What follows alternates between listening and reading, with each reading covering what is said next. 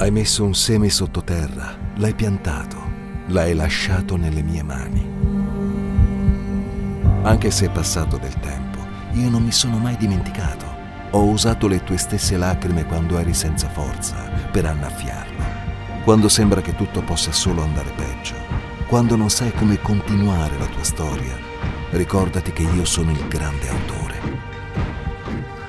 Quando sembra che tutto sia al buio, ricordati che io sono luce. Continua a fidarti. In tutto questo tempo non sei stato sepolto, ma piantato. Ora è arrivato il momento di sbocciare. Questo è il tempo della tua ricompensa.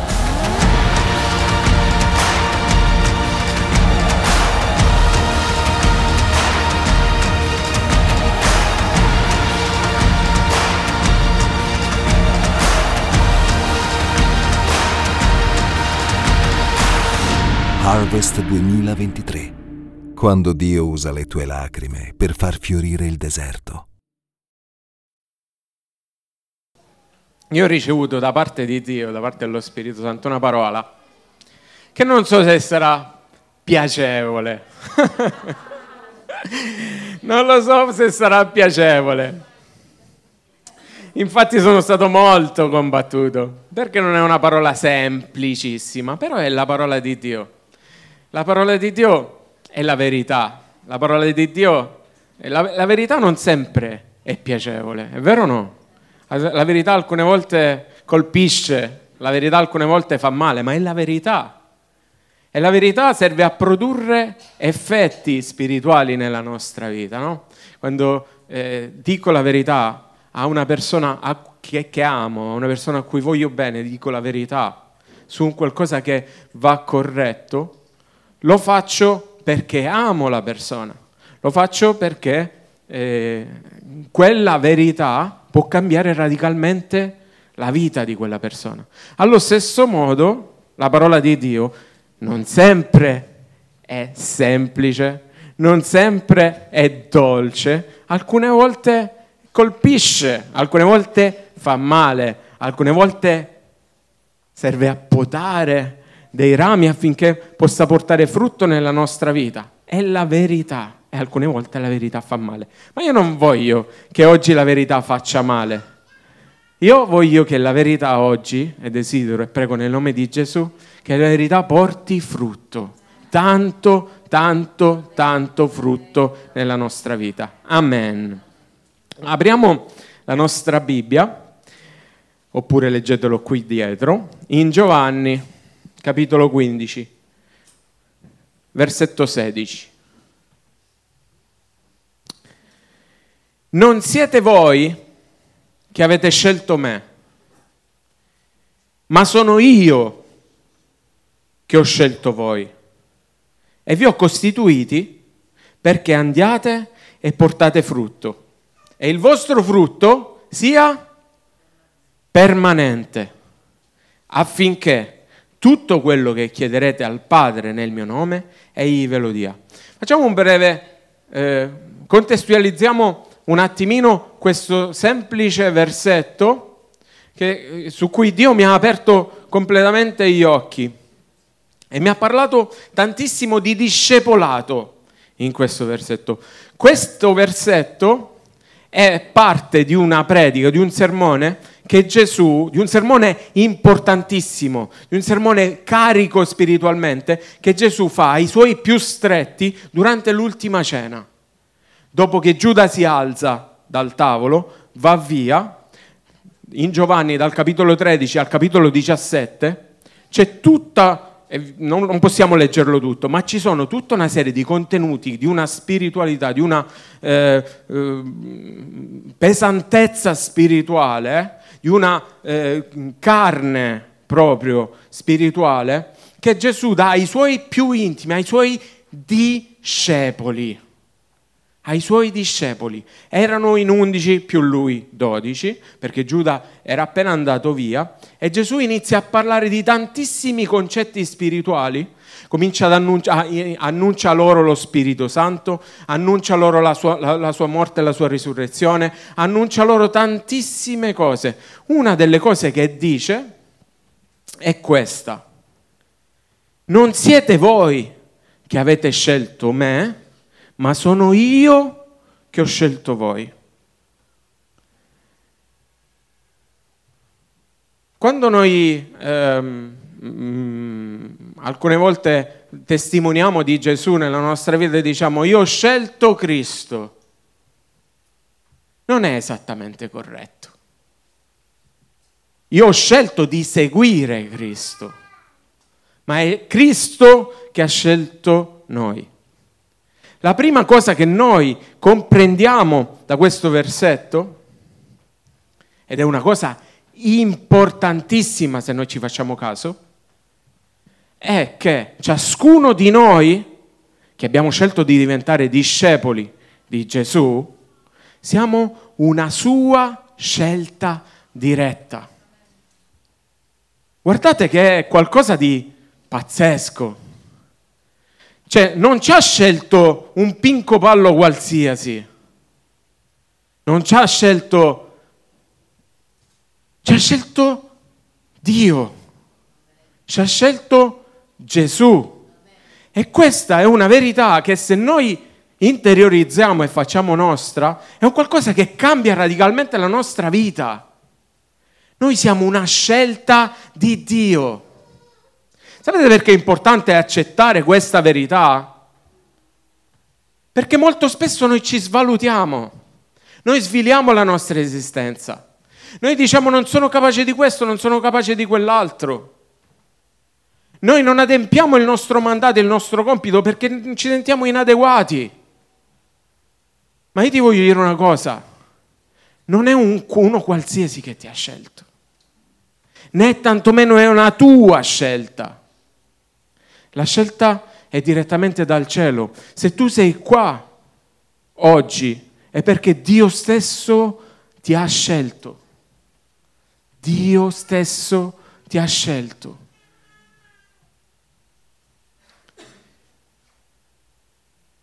La seconda implicazione di questa, di questa cosa è che una scelta, la scelta di Dio sulla nostra vita, comporta da parte nostra un'assunzione di responsabilità. Facciamo un esempio calcistico. Io sono l'allenatore di una squadra, ok? Scelgo 11 giocatori titolari e 5 in panchina. A ciascun giocatore gli assegno un ruolo. L'ho scelto io. E io chiedo al giocatore che ho scelto che si assuma la responsabilità del compito che io gli do da fare. Se un portiere, si assume la responsabilità del portiere, centrocampista, difensore, attaccante, eccetera, eccetera. Allo stesso modo Dio ci sceglie, ci tira fuori dalla condizione in cui ci troviamo, ci ha tirato fuori dalla condizione in cui eravamo e, e si aspetta che noi ci assumiamo la responsabilità, il peso della scelta di Dio sulla nostra vita. Noi pensiamo che sia un qualcosa di leggero, di, di, facile, di tranquillo. Siamo stati scelti, siamo stati salvati, finisce lì, è tutto bello, rose, fiori, delicatezza e quant'altro. La verità è che, il, che la scelta di Dio sulla nostra vita comporta una responsabilità da parte nostra. Noi non siamo stati scelti da uno qualsiasi. Noi siamo stati scelti da Dio in persona che è venuto a chiamare direttamente ciascuno di noi e noi nel momento in cui abbiamo accettato di seguire Gesù e di diventare suoi discepoli, siamo, ci dobbiamo assumere la responsabilità del discepolato. La responsabilità. Il cristiano non può restare bambino per sempre. Il cristiano non può restare un neonato spiritualmente per sempre. Il cristiano inizia una vita da neonato, mano a mano che prosegue nel suo percorso spirituale, la responsabilità è che cresca, che cresca. Alcune volte la Chiesa non cresce perché facciamo fatica ad assumerci le nostre responsabilità da cristiani. Noi abbiamo responsabilità ben precise perché a ciascuno di noi è stato dato un compito, ciascuno di noi ha un peso di una scelta pendente sulla nostra vita e io non voglio appesantirvi, perché ora vi spiegherò che il peso di questa scelta è molto più lieve ed è molto più benefico per noi di quanto sono le nostre scelte sulla nostra vita. Perché Dio è vero che ci sceglie e ci assume una responsabilità, però Dio allo stesso modo di come ci sceglie e ci assume una responsabilità, la responsabilità ce la dà affinché noi viviamo una vita piena e abbondante. Perché la promessa di Dio è che noi viviamo una vita piena e abbondante. Piena e abbondante. Ma c'è una responsabilità. Terza implicazione. Il fatto che noi siamo una scelta di Dio comporta una responsabilità anche nelle relazioni interpersonali, nelle relazioni tra di noi.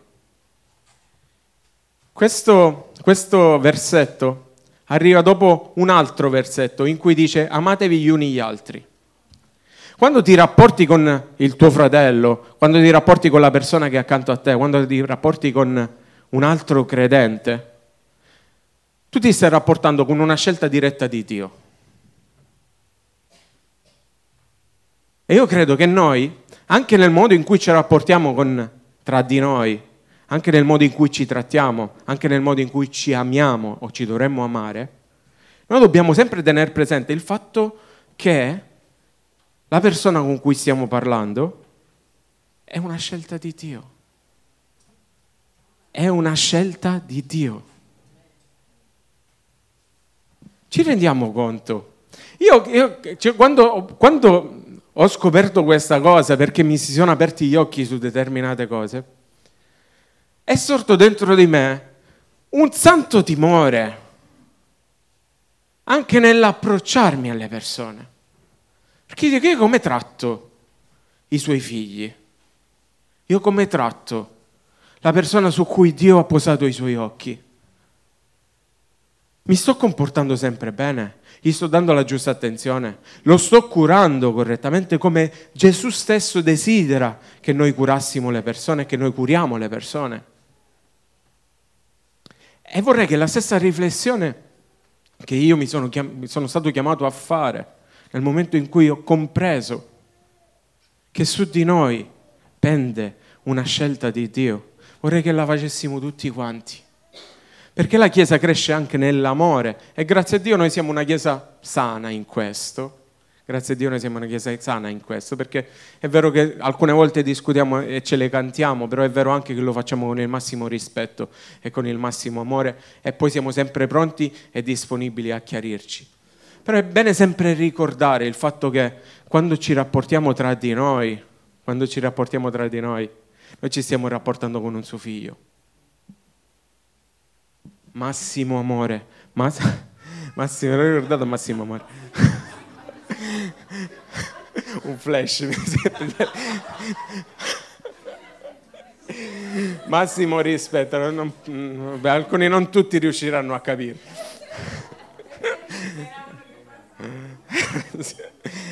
Va bene. Allora.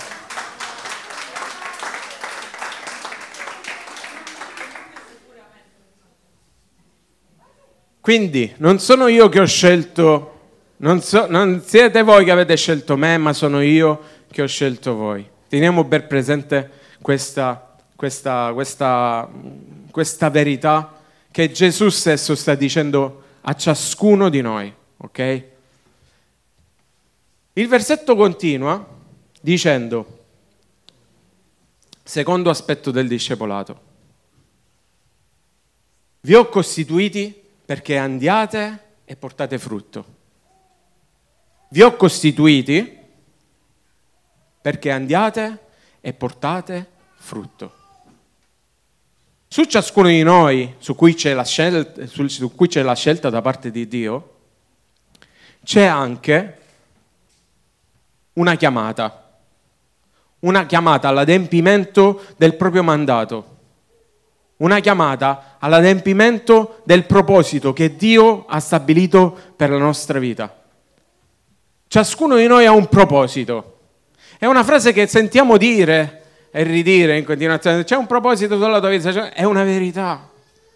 In questa parola c'è scritto, vi ho costituiti perché andiate, quindi movimento, e portiate frutto.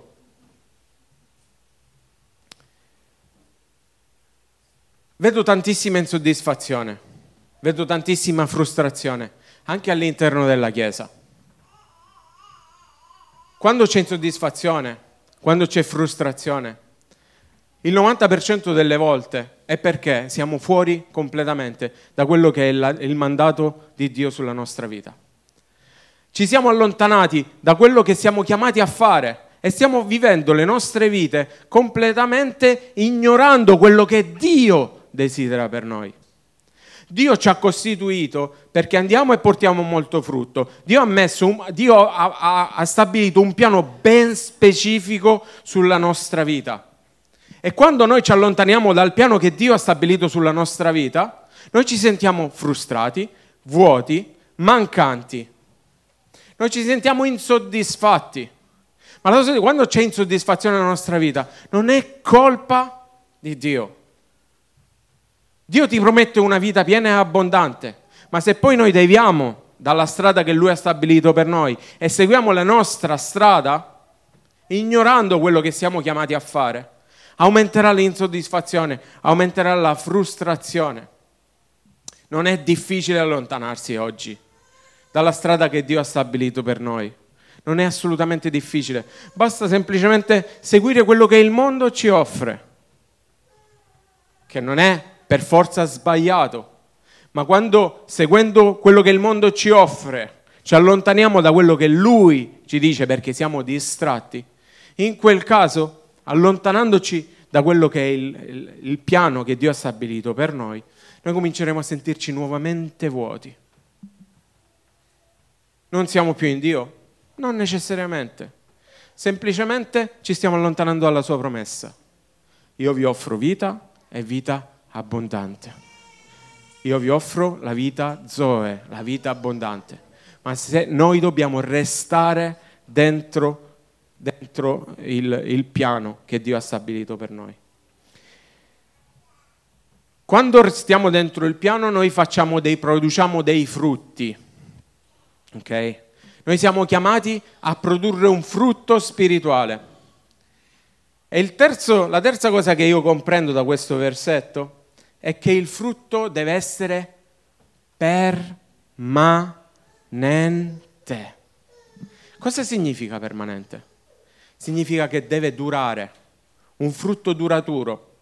Perché è importante che noi ci focalizziamo su questa parola? Perché Dio non dice niente a caso. Ogni parola è pesata nella Bibbia, qualsiasi parola. Lui dice perché andiate e portate frutto e il vostro frutto sia permanente. Lo specifica, deve rimanere, deve essere un frutto che resta. Facciamo degli esempi pratici. Il banco alimentare. Tutti noi, molti di noi sono impiegati nel banco alimentare, nella distribuzione del banco alimentare. Quando facciamo la distribuzione del banco alimentare, se alle persone lasciamo soltanto un pacco, lasciamo soltanto degli alimenti, a quelle persone stiamo lasciando un frutto, ma è un frutto che non dura. È il frutto che durerà giusto il tempo che il, banco, che il pacco finisce. Dio non ci ha chiamato a fare questo. Quando noi diamo l'elemosina alle persone e lasciamo dei soldi ai bisognosi, cosa che Dio ci, ci dice di fare, perché dice, Dio dice di essere generosi e di dare, se lasciamo soltanto la monetina, noi non stiamo lasciando un frutto, stiamo lasciando un frutto temporaneo, un frutto che è destinato a svanire nel momento in cui si è speso la monetina. Ben diverso è se ci facciamo carico dei bisogni delle persone. Ben diverso è se ci facciamo carico dell'anima delle persone, dello spirito delle persone, se iniziamo a curare le persone, ad amare le persone. Dio non ci ha chiamati ad andare e predicare il Vangelo semplicemente per salvare le persone. Dio ci ha chiamati ad andare, predicare il Vangelo e fare discepoli. Non è sufficiente evangelizzare, è obbligatorio evangelizzare, ma oltre a evangelizzare, oltre a evangelizzare, Dio ci ha chiamato a fare i discepoli. Il discepolato è uno di quei frutti permanenti di cui parla la parola di Dio. Noi dobbiamo curare le persone, noi dobbiamo farci carico delle persone, noi siamo chiamati a farlo e molto spesso non lo facciamo perché siamo troppo impegnati in noi stessi, siamo troppo impegnati a curare la nostra vita. Ma Dio ci dice di prenderci cura degli altri affinché Lui si possa prendere cura di noi. Quindi, terza, terza, terzo aspetto del discepolato da considerare. Il nostro frutto deve essere un frutto permanente. Teniamolo bene a mente, teniamolo bene a mente in tutto quello che facciamo. Dio non ha bisogno di che noi ci laviamo le coscienze con quello che facciamo in chiesa. Dio non ha bisogno di coscienze pulite. Dio ha pagato il prezzo del peccato. Dio ci ha lavati dal peccato non ha bisogno di coscienze pulite, ha bisogno di discepoli. Discepoli che si amano e discepoli che amandosi creino altri discepoli.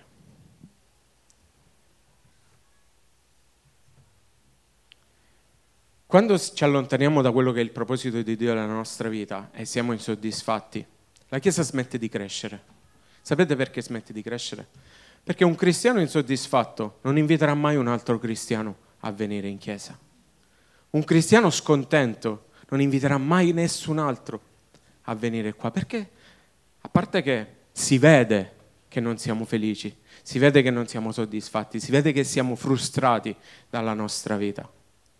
Ma oltre a vedersi questo, se non siamo convinti noi, prima di tutto, di quello che facciamo, di chi siamo in Cristo, di quella che è la responsabilità e non siamo gioiosi nel fare quello che Dio ci chiama a fare, come facciamo a dire al nostro amico, alla persona a cui vogliamo bene, senti, vieni in chiesa?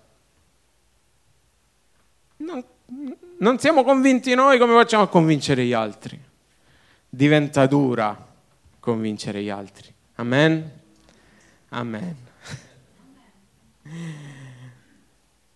Io spero che questa parola possa servire a qualcuno, anzi sono convinto che possa servire a qualcuno, per fare un recap della propria vita.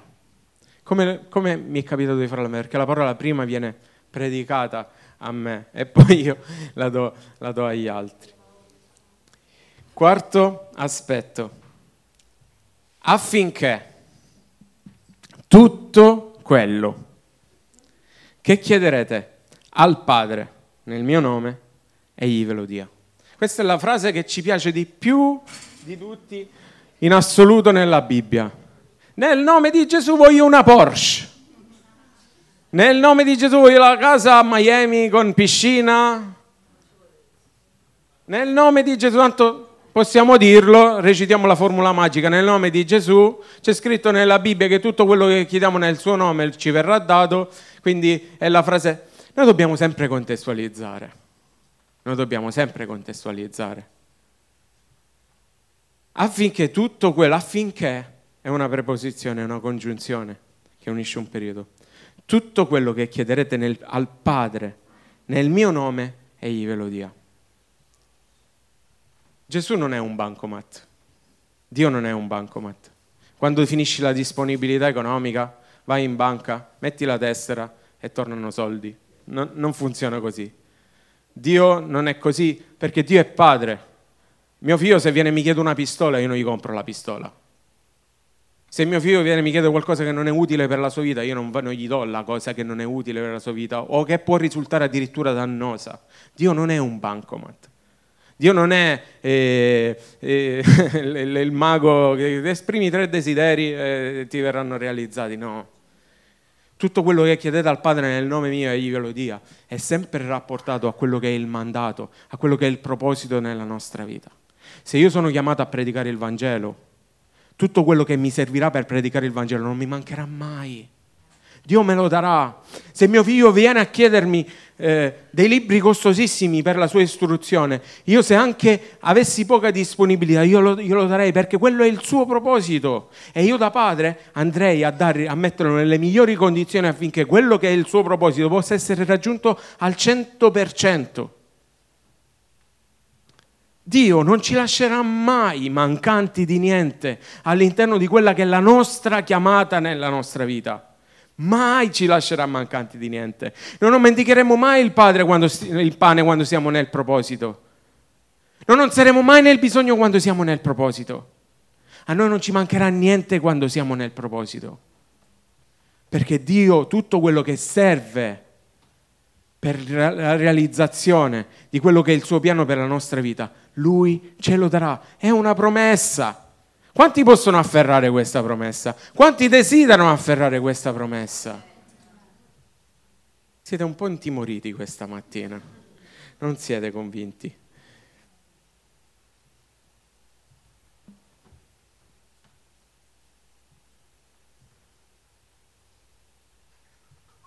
C'è un rischio. C'è il rischio che concentrandoci sul frutto, Abbiamo parlato di frutto prima. Concentrandoci sul frutto, noi possiamo sentirci insoddisfatti. Perché non vediamo questo frutto. Ma quante volte, quanti, a quanti è successo? Di non vedere il frutto e sentirsi tristi perché non vedono questo frutto. Io voglio dire una cosa. Innanzitutto, il frutto, per definizione, non cresce dall'oggi al domani. Il frutto ha bisogno di... è un seme, poi il seme viene fatto crescere, viene annaffiato, viene fatto crescere, viene curato e poi diventa frutto. E io devo invitare a non scoraggiarti perché magari non vedi il frutto della tua chiamata. Perché il frutto ha bisogno del suo tempo e al tempo opportuno il frutto arriverà. Voglio leggere con voi tutta una serie di versetti che parlano esattamente di questo. Prima Corinzi 3, dal capitolo 6, eh, eh, prima Corinzi 3, dal 6 all'8. Io ho piantato, Apollo ha annaffiato, ma è Dio che fa crescere. Quindi né colui che pianta né colui che annaffia sono alcunché, ma è Dio che fa crescere, ma Dio che fa crescere tutto. Ora colui che pianta e colui che annaffia sono una medesima cosa, ma ciascuno riceverà il proprio premio secondo la propria fatica.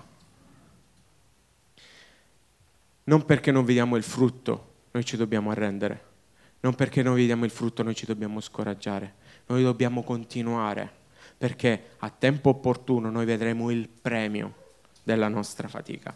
Guardate ancora cosa dice Ecclesiaste, getta il tuo pane sulle acque, perché mol- dopo molto tempo lo ritroverai. Il pane è la parola di Dio le acque sono i popoli. Evangelizziamo e non ci scoraggiamo di evangelizzare, perché non siamo noi che facciamo crescere. Qua c'è scritto, getta il tuo pane sulle acque, perché dopo molto tempo lo ritroverai.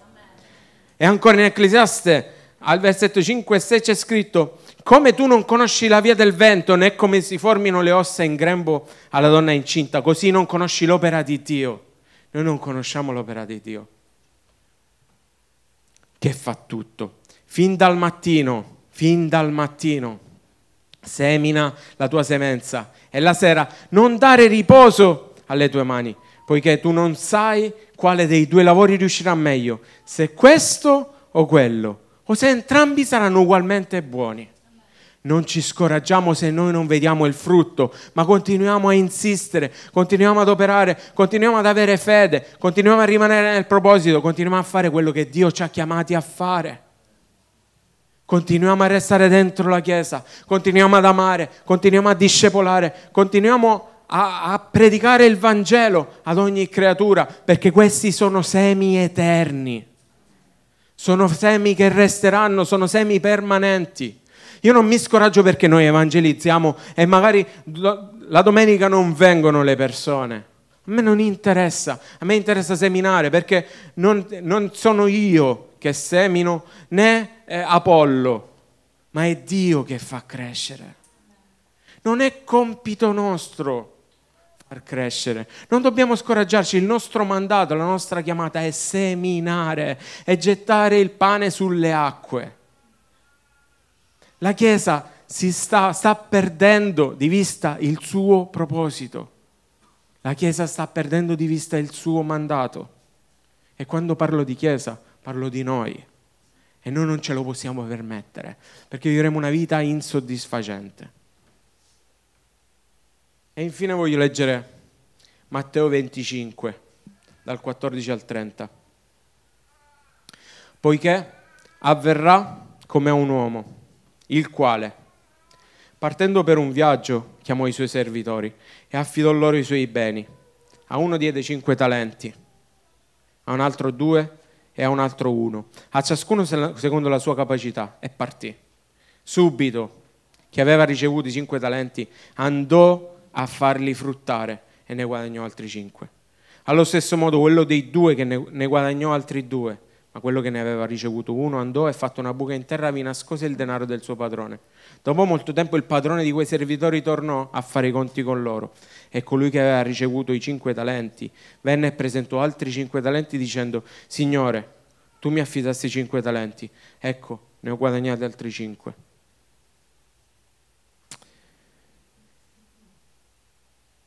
Poi, presentatosi anche quello dei due talenti, disse, Signore, tu mi affidassi due talenti, ecco ne ho guadagnati altri due. Il suo padrone gli disse, va bene, servo buono e fedele, sei stato fedele in poca cosa, ti costituirò sopra molte cose. Entra nella gioia del tuo Signore. Gioia. Entra nella gioia del tuo Signore. Sei nel proposito, stai portando frutto, la gioia arriva. Poi accostatosi anche a quello che ha ricevuto un solo talento, disse Signore, io sapevo che tu sei un uomo duro, che mieti dove non hai seminato e raccogli dove non hai sparso. Ho avuto paura e sono andato a nascondere il tuo talento sottoterra, eccoti il tuo. E il suo padrone rispondendo gli disse, servo malvagio e fannullone. Tu sapevi che io mieto dove non ho seminato e raccolgo dove non ho sparso. Dovevi dunque portare il mio denaro ai banchieri, eccetera, eccetera. A coloro che hanno portato frutto e coloro che hanno portato frutto, che hanno raddoppiato il dono che gli è stato dato, vengono chiamati servi buoni e fedeli. Colui che ha conservato il suo dono e il suo talento viene chiamato malvagio e fannullone. Fannullone. So che può risultare dura ma se Dio ci sprona e ci scuote con delle parole che possono anche apparire dure, è perché Lui crede in noi. Lui crede nel mandato del, sulla nostra vita. Ricordati, tu sei una scelta. Io sono una scelta da parte di Dio e Dio non sbaglia. Dio non sbaglia le sue scelte. Dio è infallibile, Dio comprende al 100% che tu vali. Dio comprende al 100% che tu puoi dargli quello che Lui ti ha chiamato a fare. Lui, tu puoi farlo. Io non so che cosa può succedere nella nostra vita, se è la distrazione, l'insicurezza, la sfiducia su noi stessi, quello che sia. Ma nel momento in cui noi ci allontaniamo da quello che è il proposito, noi vivremo una vita triste, una vita insoddisfacente, una vita vuota che non è quello che Dio ci ha chiamati a vivere. Dio ci provvederà tutto quello che ci serve, tutto, è una sua promessa, ma noi dobbiamo fare il nostro. Amen. Amen. Noi non siamo chiamati ad essere degli osservatori, Noi siamo chiamati ad essere degli operai e a produrre, a produrre frutto, frutto eterno. Come si può produrre frutto? Lo abbiamo detto in parte prima. Continuiamo. Continuiamo. Restiamo sul pezzo, anche se non vediamo il frutto.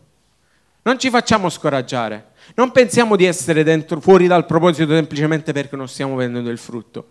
Dio farà crescere al tempo opportuno questo frutto. Altra cosa, in Giovanni 15, e chiudiamo, io sono la vera vite e il Padre mio è il vignaiolo. Ogni tralcio che in me non dà frutto lo toglie via, ogni, traccio, eh, ogni tralcio che dà frutto lo pota affinché ne dia di più. Voi siete già puri a motivo della parola che vi ho annunciata, dimorate in me e io dimorerò in voi. Dimorate in me e io dimorerò in voi. Se stiamo vicini a Dio, se stiamo con Dio, se non ci allontaniamo da Lui, il frutto verrà. Il frutto verrà perché è impossibile. È impossibile che da Dio non venga il frutto. È impossibile. Amen.